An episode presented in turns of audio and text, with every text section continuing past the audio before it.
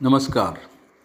तर या अध्यायाच्या मागच्या भागामध्ये आपण असं पाहिलं की कुंभाराला राजाने सांगितलं की तू आता रात्री तो गाढव परत जर ओरडला तर त्याला असं सांग की राजेसाहेबांच्या कानावर मी गोष्ट घातली आहे आणि त्यांनी असं सांगितलं आहे की तू जर ही मथुरा नगरी सोन्या तांब्याची करून दिलीस तर मी तुला माझी मुलगी सत्यवती द्यायला तयार आहे. तेव्हा आता तू काय ते ठरव असं कुंभाराने गाढवाला सांगितलं. मग गाढव म्हणाला ठीक आहे त्यात काय अवघड आहे? तर मग सकाळी तुला सबंध हे नगर ताम्रधातूचं झालेलं दिसेल. तू आता रात्री जा आणि राजाला सांग की सत्यवतीच्या लग्नाची तयारीच कर. तर कुंभाराला नवल वाटलं. त्यांनी राजाला परत ते जाऊन सांगितलं की असं असं तो गाढव म्हणतो आहे राजा म्हणाला ठीक आहे आपण त्याची प्रचिती पाहू. मग कुंभार घरी आला. इकडे त्यांनी गाढवानी विश्वकर्म्याला आव्हान दिलं आणि त्याला सांगितलं की हे विश्वकर्मा माझा देह हा हा तुझाच अंश आहे म्हणून तुला बोलावलं आहे मग विश्वकर्मा म्हणाला की काय काम आहे? तेव्हा गाढव म्हणाला की ही मथुरा नगरी तू तांब्याची करून दे. तेव्हा विश्वकर्माला कर्मा म्हणाला ठीक आहे.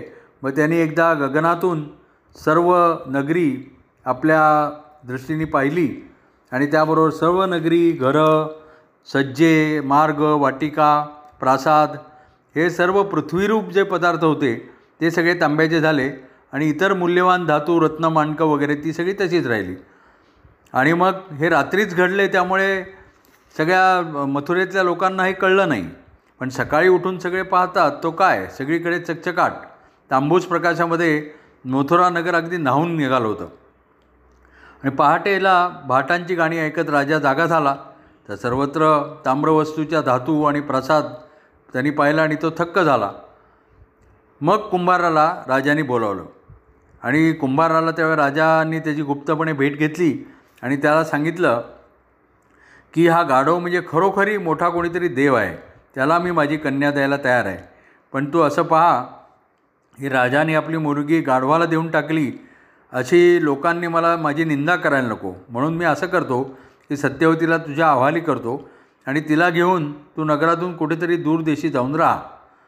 मग कुंभार घरी गेला आणि रात्र पडल्यानंतर सर्व नगर सोडण्याची तयारी केली आणि राजाकडे गेला आणि म्हणाला की मी नगर सोडायला तयार आहे सत्यवतीला माझ्या स्वाधीन करा. मग राजाने आपली कन्या सत्यवती तिला सगळ्या आधीच सांगून ठेवलं होतं की गाढवाच्या रूपाने हा कोणीतरी शापभ्रष्ट देव तिथे आलेला आहे तोच मी तुझा पती ठरवला आहे. तेव्हा तू पशु म्हणून त्याचा अपमान करू नको. तुझं त्यातच कल्याण आहे. आणि मग सत्यवतीनी राजाच्या इच्छेला मान द्यायचं ठरवलं ती खरोखरच आज्ञाधारक कन्या होती. आणि मग जेव्हा तिला घेऊन राजा कुंभारासमोर पुन्हा आला तेव्हा मात्र सोडताना सत्यवती रडू लागली. तेव्हा राजा तिला म्हणाला की तू रडू नकोस. तू जर युक्ती करून पुण्यबळाने त्याला गंधर्व देहातून मुक्त केलं ग ग गर्धप देवातून देहातून मुक्त केलंस तर तुला चांगलंच भाग्य लाभेल आणि तू दोन्ही कळकुळांचा उद्धार करशील. मीही कुंभाराच्या घरापर्यंत येतो. म्हणून राजा एकटाच वेश बदलून गुप्तपणे सत्यवतीला घेऊन कुंभाराच्या घरी आला. आणि मग कुंभाराने जेव्हा तो गाढव राजाला दाखवला तेव्हा त्याने त्या गाढवाला जामात म्हणून नमस्कार केला. सत्यवती पण पुढे झाली. तिनंही कुंभार आणि त्याची बायको त्यांना नमस्कार केला. आणि त्यावेळेला गाढव मनुष्यवाणीने राजाला म्हणाला की सत्यवर्मा राजे मी सुन सुरोचन नावाचा श्रेष्ठ गंधर्व आहे आणि मी इंद्राच्या शापामुळे गर्धबाच्या जन्माला आलेलो आहे. मला उशापही मिळाला आहे आणि योग्य वेळ येताच मी मूळ रूप धारण करीन. ते ऐकून मग राजालाही आनंद झाला. त्यांनी कुंभाराला नगर सोडून रात्रीच जायला सांगितलं. पहारेकऱ्यांनाही तशीच आज्ञा पोहोचती केली. आणि रात्रीला ते सर्वजण मथुरा सोडून अवंती नगरीकडे निघाले. आणि त्याच्या पुढे काय झालं ते आपण पुढल्या अध्यायात बघू. नमस्कार. धन्यवाद.